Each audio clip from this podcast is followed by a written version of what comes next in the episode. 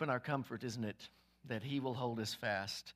You know, we, uh, we often sing, as, as well we should, of the desire to commit ourselves wholeheartedly to the Lord. I'll follow Him no matter, matter what, no turning back. Uh, love the Lord above all things. But ultimately, our hope and our comfort is that Christ is holding us and that He loves us, and that will never change. Amen and amen. Well, good morning, everyone. I'm Slade Reinhardt. I'm the director of Grow and Connect Ministries here at Fellowship Bible Church, and it is my distinct, uh, distinct? That's probably not the right adjective, is it? It's my awesome privilege. I'll go with that. My awesome privilege to preach God's word. I guess it's a distinct one, too. I don't know. Uh, before I get into the message, uh, I do want to share with you guys a couple of things. This week, if you are a subscriber to FBC Weekly, which is our, our weekly update on, on what's happening in the church, then you uh, have already heard all this, but I'm just going to cover briefly a bit of it uh, anyway. Next Sunday, uh, Sam Shaw, our interim lead pastor, will begin his ministry here. So we are all excited about that, looking forward to that with great anticipation and uh, he wanted to inform the congregation about what he's planning to do once he gets here because uh, his, his task is not simply to be a caretaker until such a time as we hire a uh, permanent lead pastor. His, his task is to help us to heal and to, to grow and to become uh, healthy and strong. So, uh, a couple of things he wanted me to highlight today in preparation for his arrival next week is that when he gets here, the first thing he's going to do is spend a few months in listening conversations. And what he means by that is he wants to meet with as many people in the congregation as possible. He has a very aggressive schedule that he's uh, setting up. As many people in the congregation as possible. He wants to hear about you, hear about your family, uh, hear about your experience at FBC, your concerns, your hopes, and just really get a feel for the pulse of the congregation. And in addition to that, he's going to conduct a church health survey. Uh, I don't know how broadly that will go, whether it'll be just a random uh, smattering of people in the congregation or not, but uh, that survey is going to evaluate or assess the health of FBC based on eight biblical qualities. Uh, if I knew them, I'd share them with you, but I'll just assume that they're biblical qualities. just kidding. I, I, trust him implicitly, I really do. Uh, he's probably watching online and thinking, what's, it, what's the matter with that guy? So he's going to do a church health survey. And then one other thing he wanted me to highlight is that uh, soon after he gets here, uh, it'll probably take a little while for him to get his feet under him and get to know people, but he is going to set up a transition team, which will be a group of people from the congregation that will help to shepherd the church through this time of transition.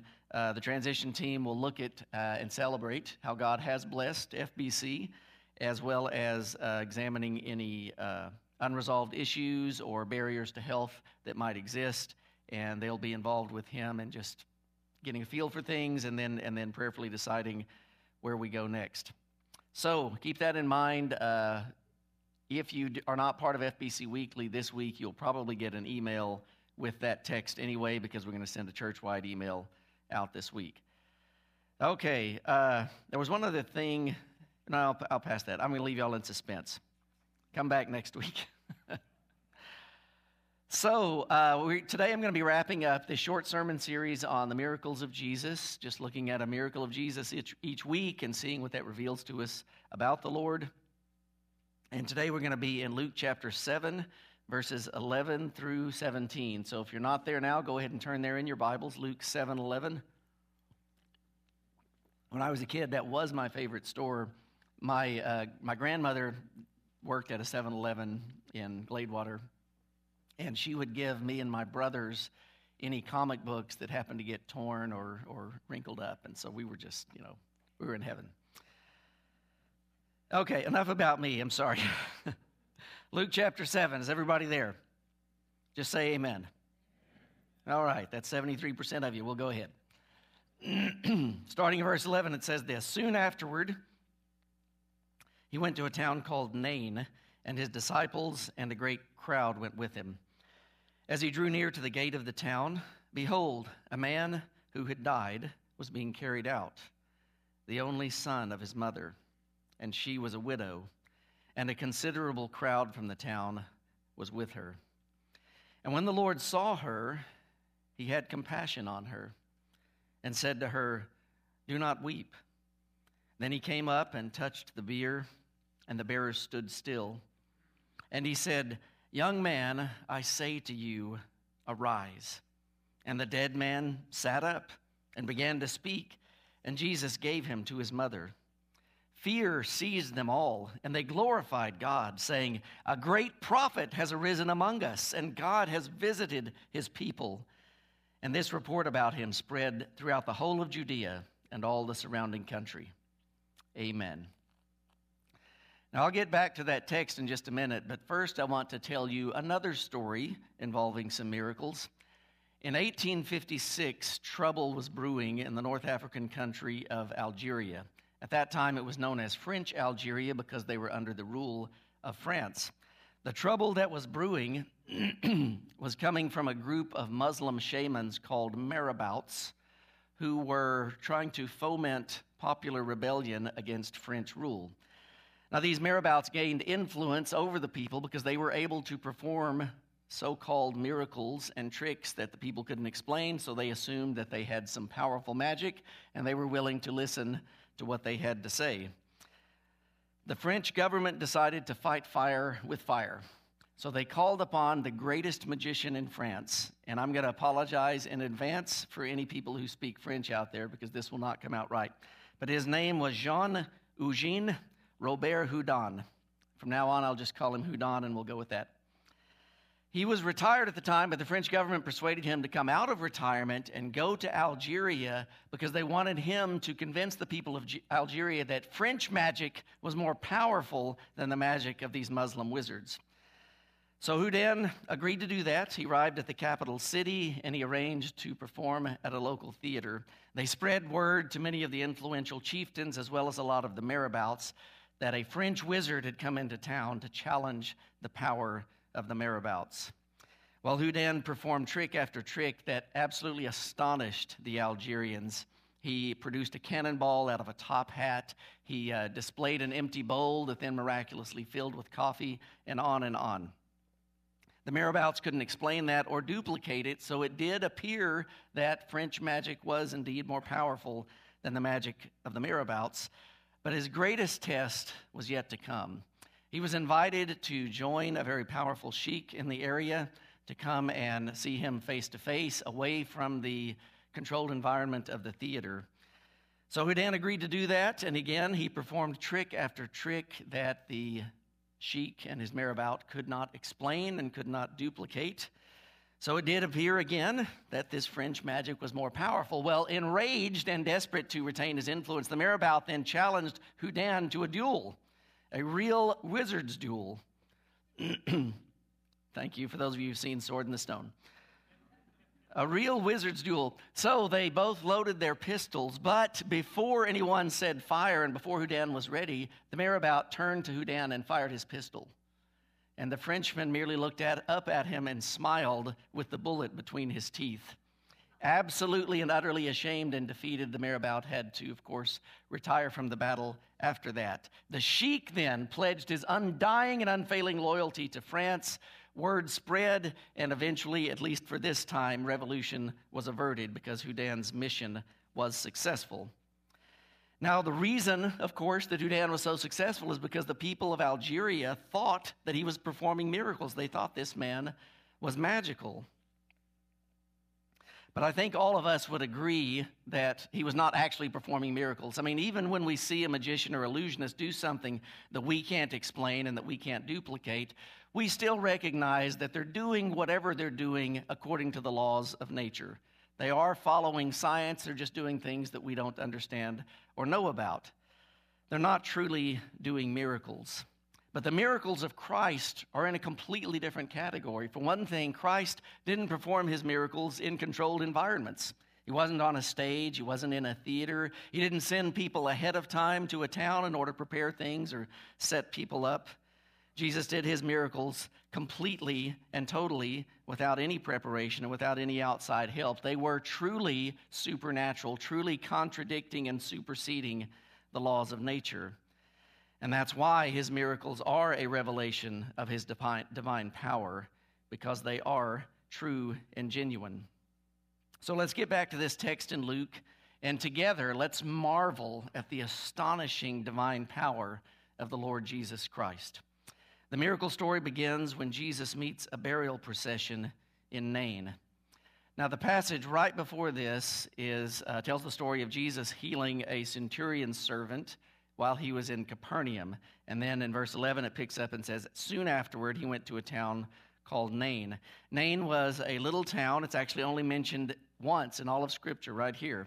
It was a little town about 20 miles from Capernaum, so a, a pretty good day's journey on foot. And the reason Jesus even came to Nain is because he was traveling throughout Galilee, preaching, teaching, and healing people, spreading, of course, the news about the kingdom of God. Repent, for the kingdom of God is at hand. Luke mentions that his disciples were with him, as you would expect, but he adds that a great crowd also went with him.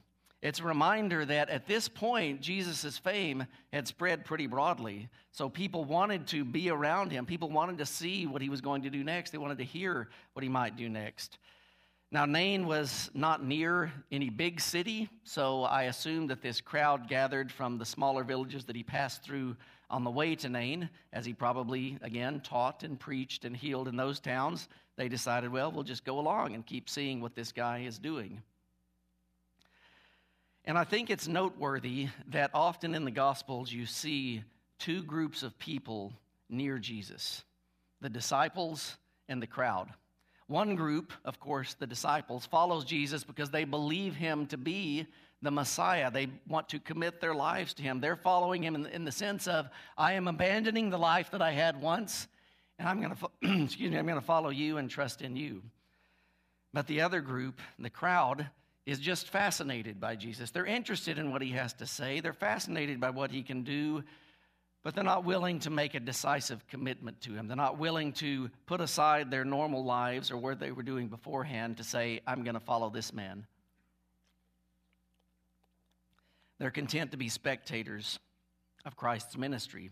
They can believe that he was a great teacher, and even as this text will mention in just a few seconds, they believe that he was a great prophet but they're not willing by and large to take the next step and admit that he is indeed the Christ, the Messiah, the Son of the living God.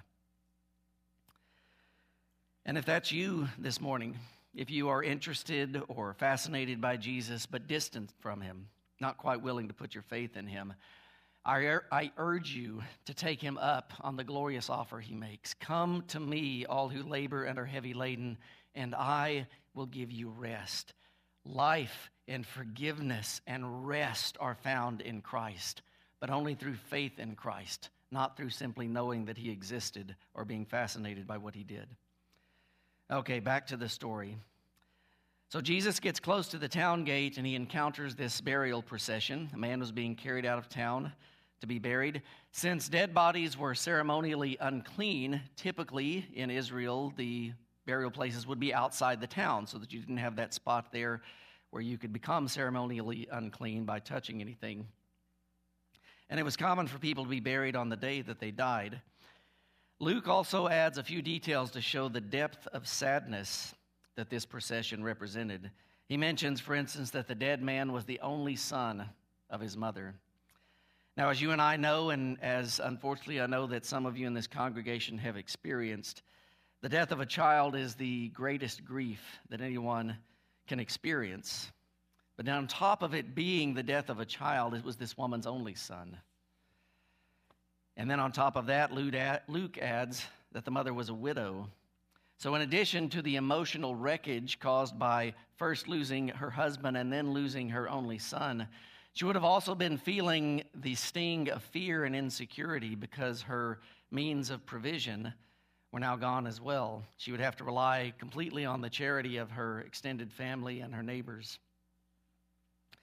And perhaps reflecting that the mother was well loved in the town, it, Luke does mention that a considerable crowd from the town was with her.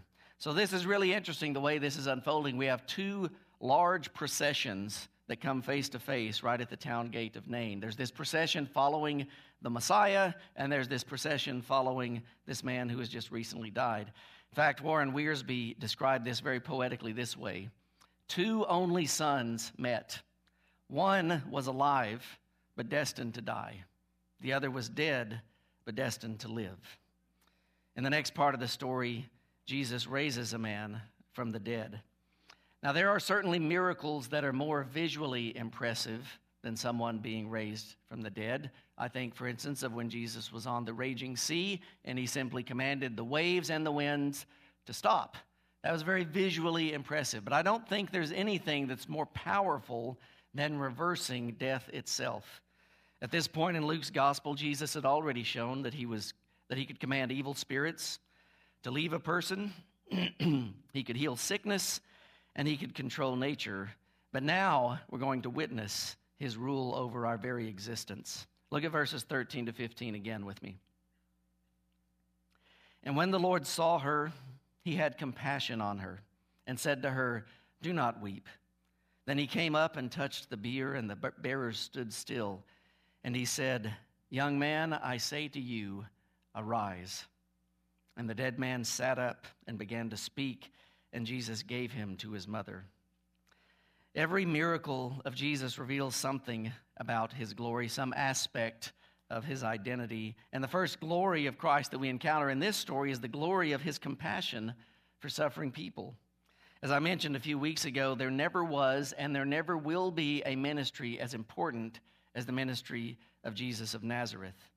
Alone, among every man that has ever lived or ever will live, Jesus could rightly claim to be truly and essentially important. Every other person in comparison to him is just dirt. Jesus could have said to people, I'm too important for this. I've got better things to do because truly he was too important for any and all of us, and truly he did have better things to do. But as you know, Jesus was never self important. He was never condescending in the way that he treated people from the highest to the lowest members of society. And he didn't rush past this burial procession to go find a place to preach to the crowd that was following him. He didn't even take advantage of this already assembled crowd to stop the procession and teach to them there. Our Lord, the Good Shepherd, the King of Kings, the creator of the universe, instead expressed pure, undiluted love in this moment of sadness. He saw the grieving mother. He looked on her. He paid attention to her. And the Bible says he had compassion for her. His heart was moved with affection and love for this woman. His motivation for this miracle was simply that compassion for this bereaved woman. He saw her, he saw her grief. Undoubtedly, he perceived that this was her only son and that she was a widow, and he was determined to do something to help her. As you know, God is especially concerned with caring for the poor and the needy, the most vulnerable in our society. That's why he says, for instance, in James 1, that caring for widows and orphans is pure and undefiled religion. And the Gospel of Luke consistently highlights the ministry of Christ to the weakest members of society. This is yet another example of that. Now, before Jesus did anything, I want you to notice that he spoke to the woman. Once again, showing her that she was important in his eyes, showing her that he cared about her, showing her that his main interest was not impressing the people around. His main interest was in caring for this woman who was so deeply hurting. He encouraged her to pause in her grieving. Do not weep giving her at least the comfort of a kind word and perhaps letting her know that he would do something about her problem. So the first thing he did was to touch the bier. Now, the bier was a stretcher or a plank that they would use to carry dead bodies to the burial place. So he touched that, and the bearers took, this, took that to be a signal that they should stop walking. So everyone paused, no doubt wondering what in the world this teacher was going to do next. And before I go on, I do want to draw attention to another small detail the fact that Jesus touched the bier, that he touched that plank or that stretcher. Since there was a dead body on that plank, Jesus technically made himself ceremonially unclean by touching it. Or did he? Was Jesus ever ceremonially unclean? You know what I mean by ceremonially unclean? That's whenever you do something that the law prescribes as something you should not normally do, and after you do it, there's something you have to do to become clean again before you can worship freely at the temple of God. Was Jesus ceremonially unclean? Throughout his ministry, Jesus did things like that. He would touch someone with leprosy, which the law would say, you don't do that or you're unclean. He would touch someone with a disease. He would touch someone who was dead. Was he ceremonially unclean? Well, you probably know the answer to that is no, Jesus was never ceremonially unclean. And the reason for that is because when Jesus touched a person, he reversed what it was that made them unclean in the first place. So if this man had remained dead, yes, indeed, Jesus would have been unclean. But this man wasn't going to remain dead. Life was going to come back into his body. So when Jesus touched a person with leprosy, he didn't become unclean because he removed the uncleanness that was in that person. He reversed the condition that caused them to be unclean in the first place. That's why we never see Jesus going through any cleansing rituals that are prescribed, for instance, in Numbers 19. After Jesus touched the bier, the people carrying the body stopped, as I mentioned, and then, and then Jesus brought this dead man back to life. Now, this is the part of the story where I, I would wish that I had even 30% of the energy and enthusiasm of Jordan Johnson to be able to convey to you guys how awesome and glorious this is.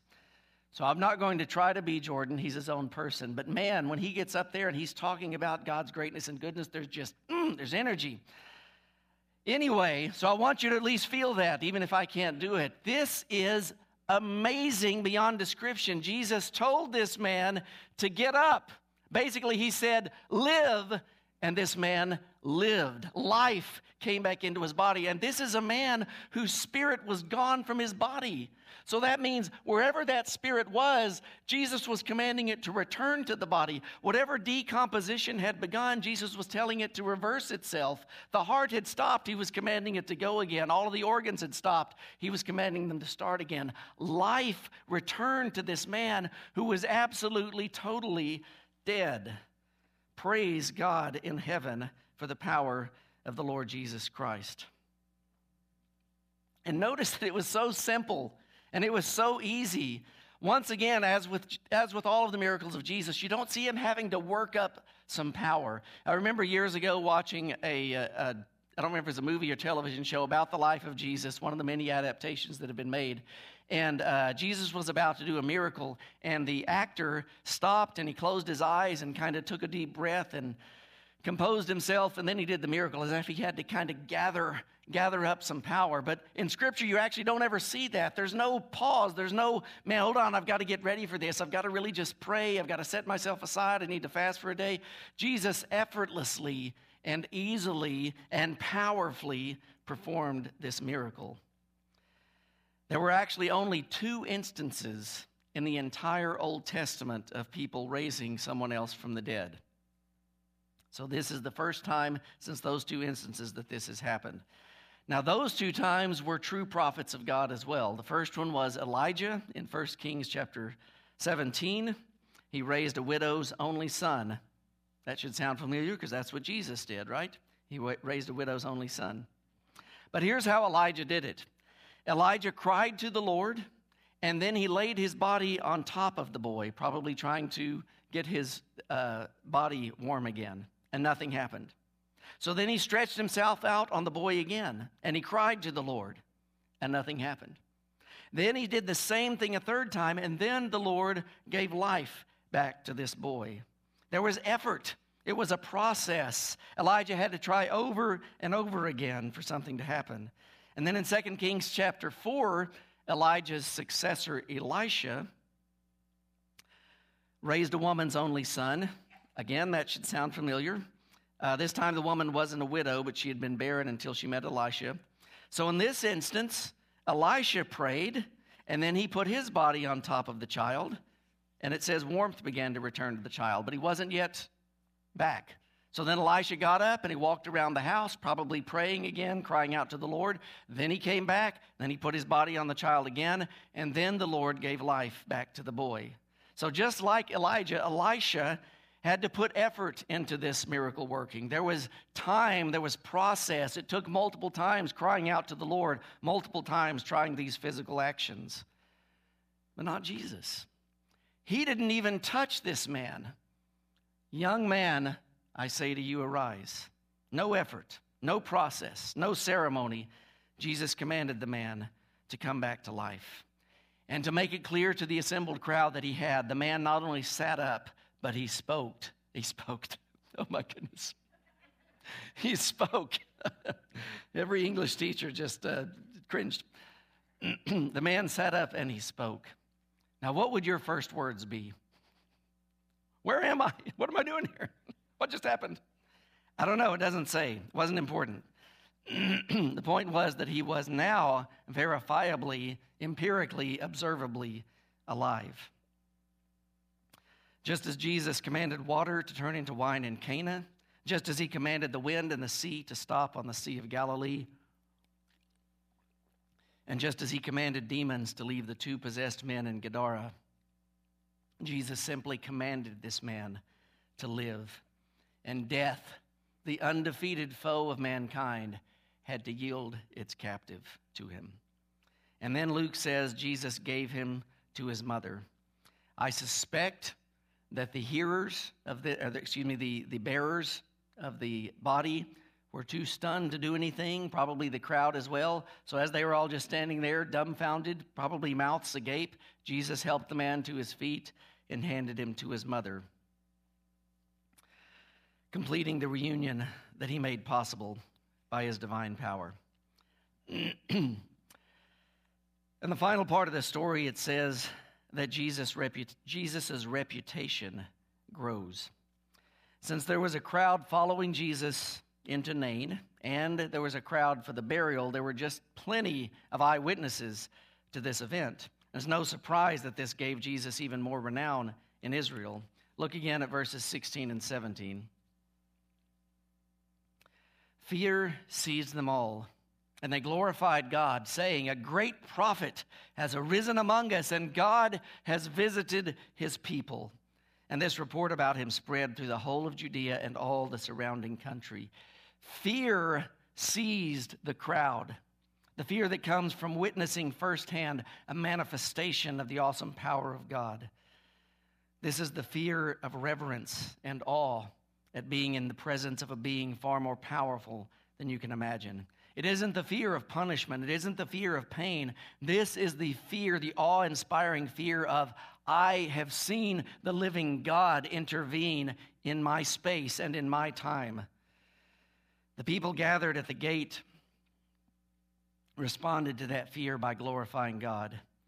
The true, pure fear of God, the awe inspiring reverence for God, it moves people to worship Him instead of driving them away. They gave honor to Jesus by calling him a great prophet, but as you and I know, he was much more than just a prophet. But it's understandable that they would categorize him that way because at that time, even the disciples couldn't conceive of a category called God incarnate. It just was not in their mental faculties at this point. So they praised God for raising up a prophet among them. They praised God that He had visited His people. After 400 years of prophetic silence, God had sent a man into their midst again, a man commended by God with these mighty works. With excitement and enthusiasm, people spread the word about this prophet to everyone who would listen to them, and his fame spread throughout Israel. And think about the resurrected man. He would have told everyone he knew, I was dead. I was dead. My spirit had left my body, and then suddenly my eyes open, and I'm laying on a stretcher outside of town with a crowd around me, and I'm well. I'm back. I'm here. Can you believe it? This man, Jesus, brought me back to life. Now, it seems, even in spite of all these miracles, that most of the crowd, most of the people in Israel, categorized Jesus as something similar to John the Baptist. Phenomenal prophet of God, a man we respect, a man we admire, but not the Messiah. Surely not the Messiah. Maybe it was because Jesus wasn't gathering troops or preaching judgment on Rome, but they just couldn't see him as the fulfillment of their prophecies.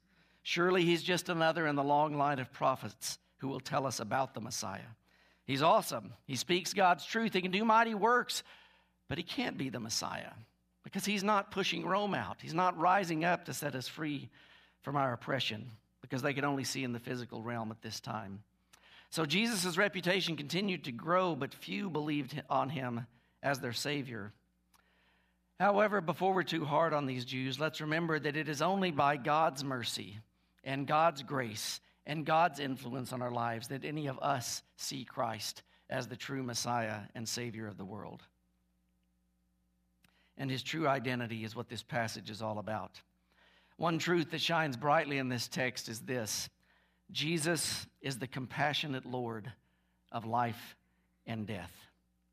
Initially, my main point was going to be simply Jesus is Lord of life and death, because that's the main punch of this miracle. But Luke, under the inspiration of the Spirit, was careful to point out what motivated this miracle was Christ's compassion for this grieving woman. So I think it is important that we note that he is not simply Lord of life and death, but he is the compassionate Lord of life and death. Without his true and pure love, without his compassion, without his mercy, it would not be good news that he is Lord of life and death. But since indeed he is compassionate, tender, and loving, it is good news that he is Lord of life and death. He cares more deeply and more genuinely than your closest friend. And that means if you're facing a problem this morning that has your emotions in the pit, you can call on him because he cares for you. He wants to help you in your time of need. And I can't guarantee that his answer will be exactly what you want, but I can guarantee that if you call on him, he will answer and he will give you grace in your time of need. Since he has authority over life and death, you can also be assured that he is powerful enough to handle whatever is beating you down. This beautiful episode in Nain is also a picture of Christ's power over spiritual life and death, not just physical. all of us are by nature spiritually dead. Ephesians 2 4 and 5 says, But God, being rich in mercy, because of the great love with which He loved us, even when we were dead in our trespasses, that's where we are naturally, even when we were dead in our trespasses, made us alive together with Christ. Just as Jesus called this man in Nain to life, Jesus calls us to life through faith in him. Ephesians 5:14 says, "Awake, O sleeper, and arise from the dead, and Christ will shine on you." John 5, 21, 22, Jesus said, Just as the Father raises the dead and gives them life, so also the Son gives life to whom he will. For the Father judges no one, but has given all judgment to the Son. and that last sentence is very key because again, to, again ties into Jesus being Lord of life and death, not just physically, but spiritually, eternal life and eternal death. He is the one by whom all men will be judged. If you haven't trusted in Christ Jesus for forgiveness in life, then you are dead in sin. You're living under the wrath of God and you are simply awaiting eternal punishment in hell. But if you trust in Christ, whose arms are wide open to anyone who will come to him. He will forgive you. He will give you life and forgiveness. And then what you will be awaiting is an eternal inheritance with him. You'll be united to the Son of God and privileged to fellowship with the triune God. Christ is the one who purchased our lives by his death on the cross, and he is the one by whom all men will be judged. Acts 17:31 says that God commands all people everywhere to repent because he has fixed a day on which he will judge the world in righteousness by a man whom he has appointed. And of this he has given assurance to all by raising him from the dead. It is Jesus who determines your eternal destiny. He is the Lord of life and death, both physical and spiritual. So I encourage you today, if you have not done so, to look to him and live. Call on Him and live. Trust in Him and live. No force in the universe will ever be able to bring you to physical or spiritual death. Let me back up a little the physical death part. No force in the universe will be able to bring you to physical death apart from His permission. That is why George Whitefield, the great Methodist evangelist, once said, We are immortal till our work is done.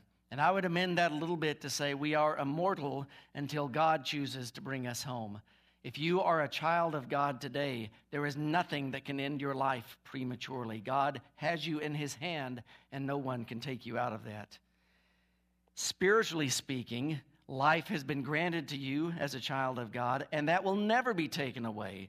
There is no force in the universe that can threaten that. In John chapter 10, 27, Jesus said, My sheep hear my voice, and I know them, and they follow me. I give them eternal life, and they will never perish, and no one will snatch them out of my hand, because Jesus is the Lord of life and death.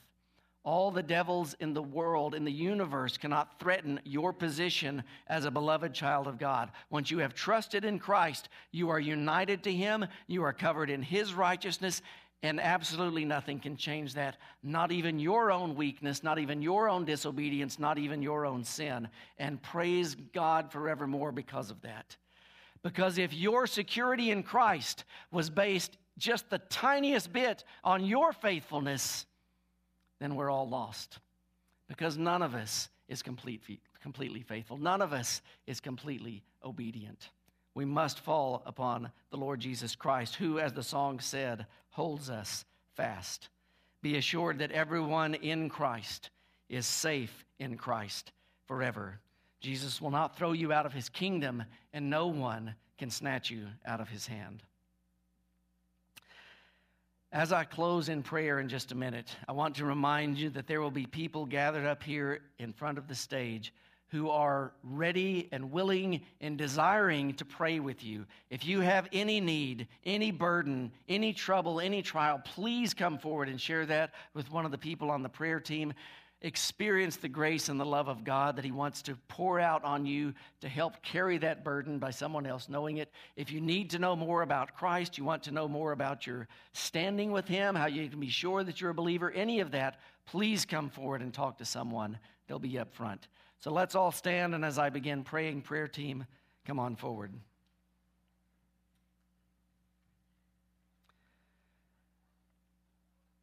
Our Father in heaven, Father of our Lord Jesus Christ, in His name, the Savior, the Lord of life and death. In His name we come to you. In His name we stand before you. On His merits, O Lord God, we come boldly to your throne. We praise you for giving us grace this morning. We praise you for the awesome privilege of gathering with your body. We praise you, God, for showering us with your sufficiency. I pray, Lord, that you would strengthen and renew the faith of every believer in this place. I pray, oh God, that those who don't know you would be drawn closer by the strong and mighty Spirit of God. And Lord, I pray a special measure of grace on the people of Louisiana and the surrounding areas that are facing down this hurricane. God, I pray for your protection and peace. Lord, I don't know what your will will be, whether there will be widespread destruction or not, but I pray for grace. I pray, Lord God, for the believers in that, those places to be protected and strengthened. And I pray that their communities would be able to gather together to recover after whatever comes. Lord God, we love you and we thank you that you are our God. We thank you for salvation in Christ. Send us out this week to spread the good news that Jesus is Lord of life and death. May we rest and be comforted in that truth. Amen and amen. God bless you, my friends. Have a great week.